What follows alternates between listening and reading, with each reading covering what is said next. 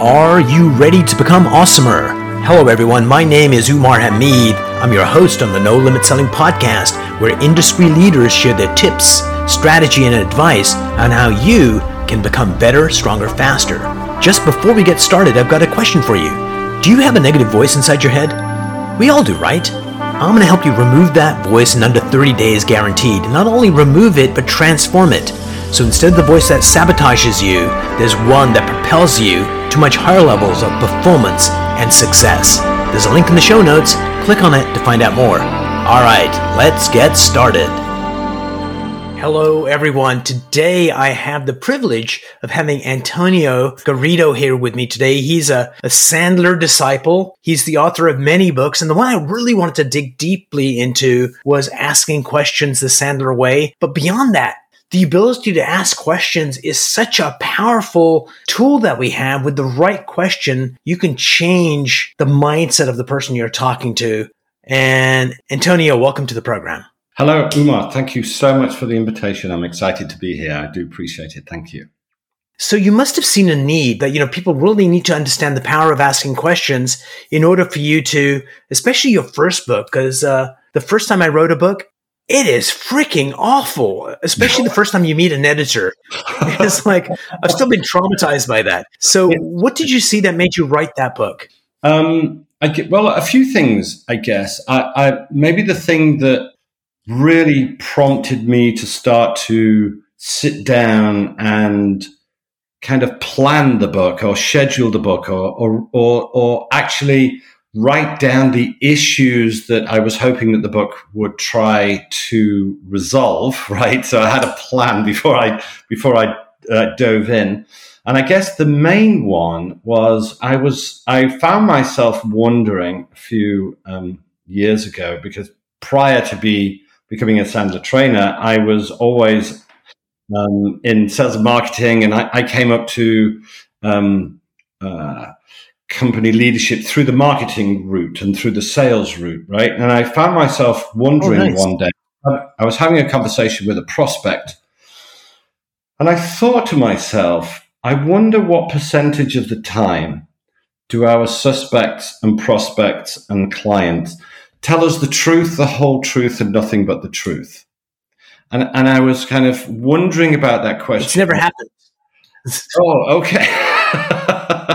Interestingly enough, since I wrote the book, and you know, I've been training now for um, I don't know seven or eight years, I've asked that question of my uh, clients countless times. You know, well, either on a one-to-one situation or a group training session, or even if I'm on the stage and there are you know hundreds and potentially thousands of people in the audience, and no one has ever said 100%, like never, like never ever, right? And I've, I've had a lot of very low numbers, right? But no one's ever said, oh, the truth, the whole truth, and nothing but the truth, 100% for sure. You know, if I were generous of spirit, I would probably say 75%. Just digging into that a little deeply, we'll go there. When I think about how many times do I tell myself the truth, mm-hmm. when I first got married, you know, I am a really romantic guy. And I'd mentioned this to my wife after we were married. And I said, you know, I'm a really romantic guy. And she said, actually, you are not.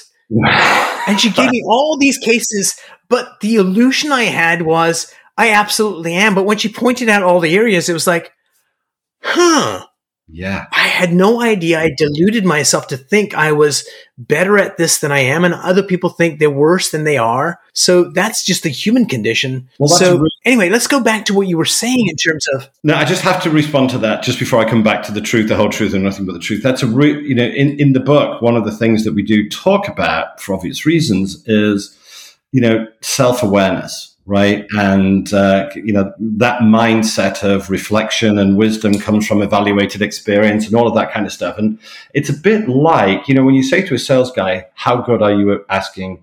Really, really good questions. It's a bit like saying to somebody, How good a driver of you? I mean, everybody thinks they're a tremendous driver. You think you're a tremendously uh, romantic husband, right?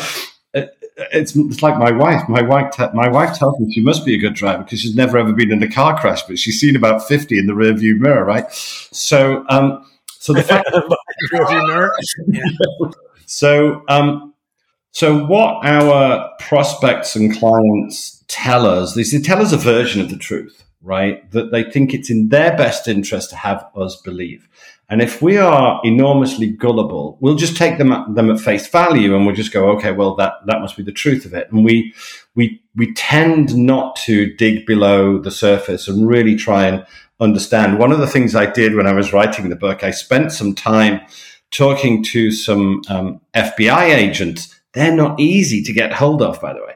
And, um, you know, the FBI, for all that you might think about them, they are pretty good at getting to the truth, right? And so I was in the book, we do talk about what do we um, as individuals have to do um, if we want to get to the truth and how do we prepare for that so so one of the issues back to your original question which is a great question was um, one of the motives for writing the book was i was wondering about this instance of um, or this issue of truth whole truth and nothing but the truth. Um, and then trying to figure out how do we get closer to that. And then, then as i was you know kind of uh, uh, planning the book out it occurred to me actually that there are um, there are other things that um, were also an issue for me and my, you know, lots of my clients, which is, you know, if you talk to a buyer or a prospect and you ask them, hey, if you had a magic wand, you know, how much time would you give to, you know, the salesperson that wants to try and come sell, you know, and sell to you? Um, and typically the buyer wants less time than the seller wants. So that then obviously yes gets into okay, so we've now got limited real estate because we don't have four hours to kind of you know interview this individual. So you know, if you can imagine, I don't know, let's. God. Yeah, yeah. But imagine if you had 60 minutes, or let's just say 60 minutes, just just to play that game. If you had 60 minutes uh, to spend with a with with an interested prospect, like how many questions could you ask? in that limited, re- I mean, it's not a hundred, right? You can't ask a hundred questions in 60 minutes. So, so if we have limited. No, and nor should you. Right. Exactly. Nor should you. So if, so in, in that case, then, then we should make each question really, really useful, right? Or pursuant to an end because we've only got limited real estate. We can't ask a million questions. And then something else, um, uh, fell into that, which was, you know, if a salesperson looks and smells and feels and tastes and behave like their competitors, well, how are they going to be treated? Exactly like their competitors. And then if that's the same, get away yeah, from me. Exactly. So then how would the buyer differentiate you from another? Well, typically price. And so that's, that's never good, right? So, um, so we have we have something to do with real estate or the time that we have. We've got something to do with the truth. We've got something to do with air time, um, and we know that you know asking questions is the single best way for us to control the airtime. Now, typically the buyer wants the seller to do all the talking, but typically the seller wants the buyer to do the talking. Yeah, go ahead. So one, I'm just going to make a funny joke here because you asked the question. It's really, you made a comment. It's really hard to get a hold of the FBI. Right. And there's a really easy way. All you have to do is go to any open phone line, say bomb airport and uh, Allahu Akbar. You'll get a call immediately. I bet. Well, that, yeah, that's, that was plan B. Thankfully, on a more serious note. Yeah on a serious note, uh, I think asking questions is, of course, really, really powerful. And we're going to dig deeper into that. But if you don't have enough rapport with the person you're talking with, like you and I right now could not have a conversation about uh, your wife. But if we had enough rapport, I could go, Antonio, you know, can you give me some advice around this area? How do you handle this with your spouse? You'd be more than happy to. And I think a lot of times salespeople go through that opening stage of just, you know, like cliche conversation. Oh, how are you? That's great. Oh, that picture on the wall. And they, they do this kind of false rapport building. But if you can connect with that as a human being, they'll tell you anything and everything. And yeah, so let's dig deeper into questions. But building that trust first is critical. It's absolutely critical, and and it and it, it segues quite nicely into um, you know, one of the one of the one of the other questions I ask people when I'm sort of uh, training them, talking about the book, doing a tour about the book, I, I, I ask them, what is the single most important question of all of the questions that a salesperson can ask, right? And then when you ask that question of, of, of audiences, go ahead. You have it. Go ahead. I have the answer. Okay, go. Do you validate parking? No, that's not it. what is the most important question? Well, I think, well, not I think, I absolutely believe and know that, that the most important and it, and it starts it starts this rapport, and I shall explain why in a second. It starts starts building this rapport, and and and with the questions that we ask, uh, you know, the intent is to move away from vendor towards trusted advisor, right? Vendor just one of many, trusted advisor one of few, and how do we move up that ladder from that very first hello and start building that bonding rapport and start building that that uh, principle of being a trusted advisor? Well, so to answer your question, because I'm sure that all of your listeners are on tender hooks with a pad and pen poised, the most important question of all questions is to get permission to ask questions, right? Because if we don't get permission to ask these questions, then it becomes a bit of an interrogation. It feels a bit more aggressive than it needs to be, and then you're not going to build trust. And for, for my way of thinking, the most important way of selling, and I and I mean this not because you know I'm as you say um, a, a, a Sandler acolyte, but you know it doesn't matter what sales process you follow, but the principle of trusted advisor is always important. The principle of, of permission based selling and permission based selling means you, you ask the right questions and then so let me give you an example. May I give you an example? Of course. Um, that was an example of a question type called the universal yes, where you ask the question and the answer is always yes. So if you said to somebody, may I give you an example? They say yes. And that is permission based selling. And there's lots of those. So if I said to you, Umar, hey, Umar, just before we get started, I was thinking about this meeting this morning before it started. Um, can I share with you what I was thinking?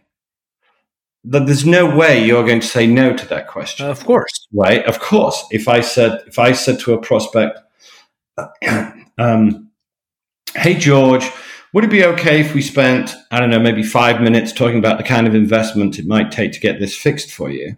Um, that's again, it's a it's a permission based question where the answer is a universal yes. And if I said that to George, my prospect, who is in control? If I said, Hey, George, can I tell you my biggest fear? The answer is always yes. Or, Hey, George, that's a great question. Another client of mine asked me that six weeks ago. Can I tell you what I told him? The answer is always yes. Um, so these questions, if they're, uh, and, and, at the moment we're just talking tactical questions. We'll come on to strategic questions later. But these tactical questions that allow you to control the conversation in such a way that if I said to a prospect, um, hey, would it be okay if we spend five minutes talking about the kind of investment it might take to get this fixed for you? Um, and they say yes. Who's in control? Who's in control of the interaction? If I ask that question of a prospect. So by you asking, because you know what their answer is going to be, you're in control, but the other person has the illusion exactly. that they're in control. Exactly. So, so you retain control of the airtime and, and lots of other things whilst ever the, the prospect thinks that they're in control, which is great because then you don't get any resistance and you start again moving from this vendor to trusted advisor status. So the first of all, come back to your question about, you know, what's the mindset that we have to have as an individual to start building this bonding and rapport with our new prospects? It's we have to believe that we have equal business stature. If we don't believe we have equal business stature, and we, if we think, right, wrongly, of course, that we are subservient to the buyer and they're in charge, they're in, you know, if we believe all of that stuff, then this, these techniques of asking really, really searching questions are very, very difficult. Um, I can give you an example of a really dumb question. I asked you what's the most important question. I can give you an example of a really bad question and a really good question if you'd like. So uh, before we go there, let me ask you a question. Is it okay if I ask you a question? of course. So, uh, nice. Good universal, yeah. here's the question. So you can get somebody trained to like, this is an equal relationship. We're both equals here And some salespeople are truly deeply going to believe that. And other salespeople will think it but not believe it. So, and their actions will show it. Yep. So, how do you coach people to really mm-hmm. buy into that? Because sometimes in their heart of hearts, they're like, no, no, the client has all the money and I have to da da da. So, how do you get people to cross that chasm to truly believe what they need to, which is, you know, hey, I'm here to help you. You need help. Let's figure it out. Well, that's a great question. So that that issue is it's entirely conceptual, right? So it's entirely you know in the six inches between their ears, and it comes from um, you know scripting as a child. It comes from you know lots of learned behaviors and so on. And so, how do we address conceptual issues? Well, if you think about if anybody has any issue well, let's let's let me backtrack just for a second to set the stage. If anybody's going to succeed at anything, at anything, whether that's riding a bike, driving a car, making a souffle, selling your products and services, right? Whatever it is, well, souffles are tricky, but the other things are pretty easy. So, how do you how do you how do you succeed at those things? Well, it's the right application of the right behaviors. That's kind of doing things, right? The right attitudes, that's those conceptual um, issues in your head, and then skills and techniques. And if you use the right behaviors, the right attitudes, and the right skills and techniques in enough density, then you will succeed. Okay. So we were talking then about this belief about this equal business stature. Well, where does that live? Does that live in behaviors? No. Skill and technique? No. That's entirely attitudinal. So, how do we fix? How do we fix um, attitude? Fix is a very um, um, provocative word, but how do we address uh, attitudinal, value based uh, belief systems? Well, for if anybody's listening, and if they are a manager of somebody, right? So they have, there may be a sales manager or a leader and they have some people reporting to them. We know that you can't manage somebody's attitude. You can't just say cheer up, right? Because I just, you know, I demand that or the beatings will continue until morale improves, right? That's not the way to fix those things. So we manage behaviors, we coach attitudes, and we train technique, skill and technique. So come back to your original question, which is a good question. How do we deal with that? Delta between, in, in terms of that equal business stature, between what the salesperson thinks and, and what we want them to think, such that they can run their own sales process, ask these really tricky questions, and we haven't got onto those yet, then it's conceptual. So if you're a manager with people who don't feel, don't believe that they have this equal business stature, coaching is the only answer. It's this, it's the only answer. That's the only tool that helps that attitude. Now, but what if you're not a sales manager? What if you are, you know, an individual? What if you are um, a sales professional and, or even a business owner, right? And so it's your company, and there's nobody that's going to coach you, and you're not going outside into the world and chatting to somebody like you or somebody like me to help coach them. Then they have to. Maybe it comes back to this self awareness that you were talking about earlier when we when we when we started our conversation. Um, you you better start trying to address that head trash, right? And so you better start to journal. You better start getting very good at being uh, self aware. What that means is to, you need to start evaluate. So every meeting, every interaction, every, every kind of conversation on a, on a professional business sense, you need to walk away from that notwithstanding that you must have had, of course, a pre-call plan, but we won't get into that today, you should say to yourself, do you know what? I'll give myself a B minus for that. And when you start to self-evaluate and you say, okay, well, what, how could that B minus have become um, a, a B or a B plus or an A minus or an A or an A plus? Once you start to say, what should I be doing more of? What should I be doing less of? What things need to be addressed? Start writing stuff down in, in your journal. And I know that people don't like to journal and they think that it's, you know, when I first joined Sandler and my CEO said to me, Hey, Antonio, do you journal? All right. Um, I said, no, no, Dave, I don't. And, and, and he asked me why.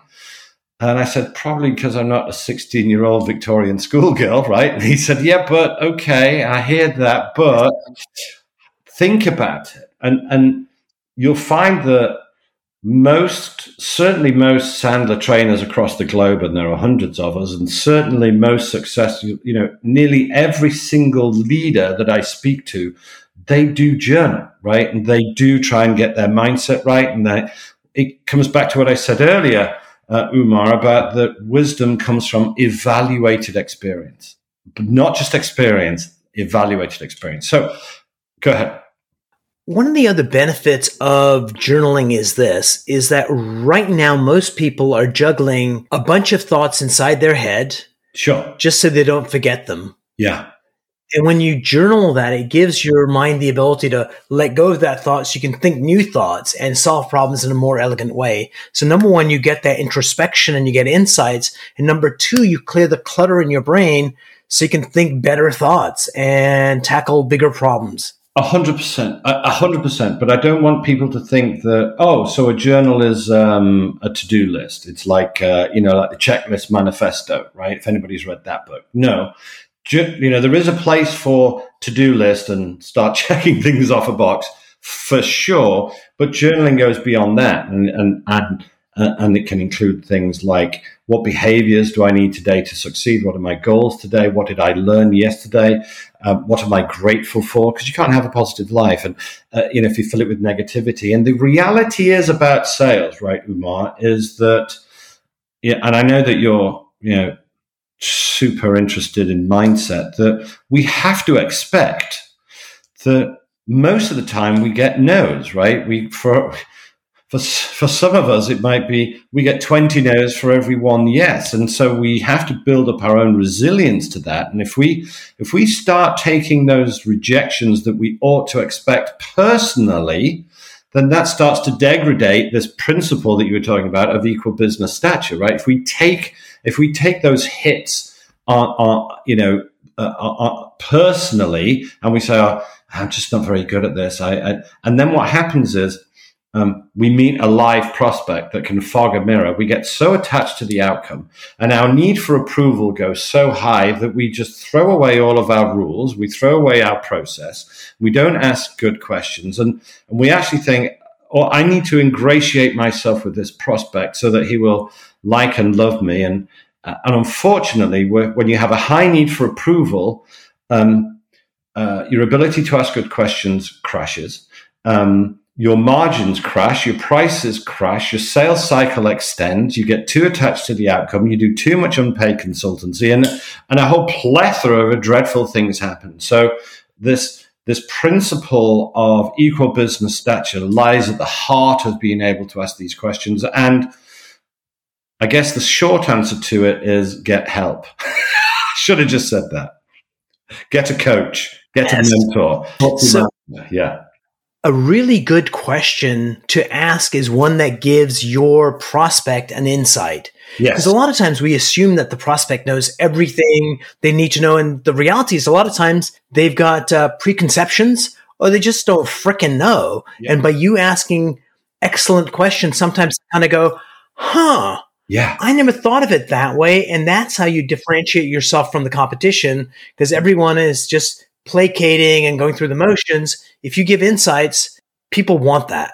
100%. I, I, I actually write in every pre call plan I do um, that one of my goals, and I'll, I'll typically have three or four goals, but one of my goals is to actually get the prospect to say, great question, I don't know, or what a great question, I'm not sure, or what a great question, let me think about that, right? I, I want them to mentally sweat because I don't want to look and sound and feel and taste and behave like my competitors. And so, so if I can get them, because there's sort of a rule that I've developed, a four, four piece rule that we talk about in the book, and it kind of sounds like this. And so there's four elements to this. And this is sort of the golden rule of selling, right? If you want to know what this is, you know, uh, listeners, write this down.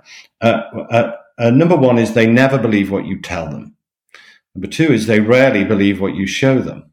Number three is they'll often believe what somebody else tells them, but number four is they always believe what they tell themselves. So it's our job then to have them say to themselves, man, these are the guys that I should be working with. Well, how do we do that? Do we do that by asking really dumb, trite, questions? No, just as you said, Umar. Um, what we want them to do is we want to ask them a question and we want them to say to themselves, man, that's a good question. And whenever they say to themselves, man, that's a good question, do we go up in their estimation towards trusted advisor or do we go down towards vendor? We go up, of course, right? So can I demo, can I demo a good one and a bad one? A terrible, uh, I'll give you a bunch of dreadful questions that keep you down in that vendor world. And then I'll demo a couple of questions that actually move you towards more towards that trusted advisor status so that your listeners get the difference between a good question and a dreadful question. And it comes back to that everybody thinks they're a good driver, right? Everybody thinks they're good at asking questions. So so if I let let's pretend for a second that that you're a prospect of mine. Let's just imagine that you're the CEO of an organization and you're considering getting some sales training or coaching for you or for some of your gang. If I, and remember, we've got this limited real estate, so I can't ask you a million questions. I can only ask you a certain number of questions. If I said to you, Umar, any kind of question that sounded like, so Umar, um, tell me a little bit about, you know, the markets that you operate in, or how long have you been the CEO around here, or how many people work here, or these just these really trite, boring. I mean, any question where you can get the answer on LinkedIn, Google search, literature, website, right? They are they are universal, uh, universally dreadful questions. Because if I ask you any of those questions, what do you learn about me other than I am just like my competitors, right? Um, and, and, and working on this principle that better different is better than better, right? So one of the things I do, I want to do is be different from my competitors. So instead of saying, how long have you been the CEO around here, Umar, right? Which is a dreadful question. Limited real estate. I've only got 15 questions to ask and I've blown one on a completely dumb and pointless one, right? But if I said to you instead, Umar, um, hey, Umar, why don't you spend a couple of minutes and describe what you're seeing in the marketplace right now that that's maybe worrying you that will perhaps have the most detrimental impact on your competitiveness over the next two or three years? Isn't that a better question than how many people work here? Absolutely. And two things. Number one, the person's going to have to actually may not have thought about it. Exactly. And it will also let you know how they think, what their thought process is. Right. Right. Which is really, really useful. Right. Because uh, just getting the answer is like, you know, who cares? as they think about it and they articulate, you get insights into how they think. Of course. And that's going to be invaluable information as you move along the process. Right. What it also does is it tells the prospect something about the kind of engagement that he can expect from me going forwards and, and, and whether or not I am thoughtful. And I don't mean I'm doing speech marks in the air, you probably can't say. I don't mean thoughtful like I'm nice to my mother and pets and, you know, buy flowers. I mean considered, considered, right? So, um, one of the reasons that most prospects are worried about talking to a new supplier is they think they don't really understand my world. And then that's a concern of theirs. And so I might say to a prospect, Hey, Mr. Prospect, um, in order for me to see the world through your eyes, such that I can give you, you know, my best possible advice, would it be okay if I ask you um, a bunch of questions? Some of them might be easy, some of them might be difficult, some of them you might not even know the answer to, but we'll figure that out as we go along. Will that be okay? And that's that permission based question, but I, I hang it on a, in order for me to be able to see the world through your eyes. And when we do that, again, we move slightly away from that vendor status, right? And more towards that consultative status. And I know uh, there may be some people listening that go, but, you know, I'm in commodity sales. I'm not selling oil rigs for a second and uh, for, for the moment. And I recognize that there are kind of four main sort of sales arenas. There are those, and, and it's all to do with kind of length of sales cycle and whether or not it's demand generation or demand fulfillment. but the main four are commodity sales, right? Then you have unique value sales, you have account sales, and consultative sales. And it's true that if you're in consultative sales, you might have to ask a different set of questions than if you are in unique value sales or account sales or commodity sales. And so when we when we go through the book, we recognize that there are the right kinds of questions to ask of the right kind of customer. So if you're talking to an enterprise um, prospect, Uh, you may be there may be three or four or five or more individuals that you have to get your arms around. They're entirely different questions than if you're selling paper clips for a living. So the, the, the point about the question that I asked you earlier, some people might be thinking, but that's not appropriate in my world. And my the point that I'm just trying to make is that question might not be appropriate in the world, but it's entirely appropriate in my world, and it's much better than how long have you been a CEO around here. And so, what I would ask everybody to do that's listening, and this was another trick from the FBI, is you know, a couple of things happen. Most sales professionals they get the same 20 or 30 questions day in, day out, week in, week out. They receive the same kinds of questions, right?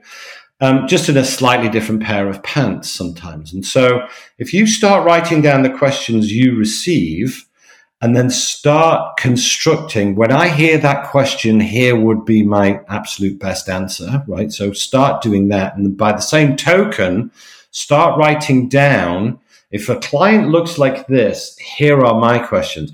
Um, I have something called a sales crib sheet, and I have all of my questions, like the FBI, pre planned in advance. So I don't go into a meeting without having my questions organized so that, you know, if we go down one way, we go, because a lot of people, you know, they listen to respond instead of listen to understand. And so um, if they're thinking about their next question, they can't possibly be paying attention to the person that they are speaking to. And, and last point, just I know I've been rambling for a second. Last point that um, your value as a sales professional is is is measured more by the information you gather than the information you give. So your value as a sales professional is measured more by the information you gather than the information you give. And how do you manage that? By asking questions. Sorry, I've been rambling on for a little while. No, it's been totally fascinating. And I think a few things uh, come out of this interview. Number one, you can't take sales like, oh, well, I'll sell and make commission. There you go. When you're a professional, all the things that you've spoken about is preparation for the call, questions that you want to answer. What are the different areas of customers? What are the questions I ask? So, A, if you're in this profession, take it seriously. It is a profession. Two, asking questions is a skill that needs to be improved as you go along continually. I bet you're still, when you hear a good question, you kind of go, hmm, I like that. I'm going to jot that down. So the every book day. is Asking Questions the Sandler Way every day. And Antonio, thank you so much for being on the program. We're going to do another interview oh. uh, and go deeper into some other topics because I learned a lot. And uh, thank you so much. Any parting words uh, that you want to share with people, including what's one simple mind hack that you use that makes you more productive? Um, the one simple mind hack that makes me more productive is um, uh, whilst I said I journal, I also you can't for the people that can't see. Um, I I organize post-it notes. Everything, just like you said, because I don't try and clutter my brain. So um, um I organize post-it notes uh, and move them around. That's the beauty of post-it notes. We all know what post-it notes are great when we, you know, how great they are when we're doing brainstorming sessions and so on. But post-it notes are a great way to organize your life. Um, what was the other question? I'm sorry, I, I can't remember. So, any uh, last thought to share with our listeners? Oh, yeah, I just you know I would. Um, there is um, at the end of the book. At the end of the book, there is um, a tool that you can download which is 125 of the most useful questions to ask, right, in any sales situation. If anybody wants to send me an email, um, I will gladly forward that to them, and you don't have to have read the book to get the questions. Shall I give my email address, or do you want to do that separately? We're going to put it in the show notes, so it'll be hyperlinked on the show notes, and we're going to put the link to the book and your other books as well. Okay, so uh, dear listener, click on the link and go get it because uh, and buy the book. Buy the book. Antonio, thank you so much for being on the program. Thanks ever so much. It's been a blast. I, I've enjoyed it enormously. Thank you. I love your podcast. Thank you, sir. Cheers.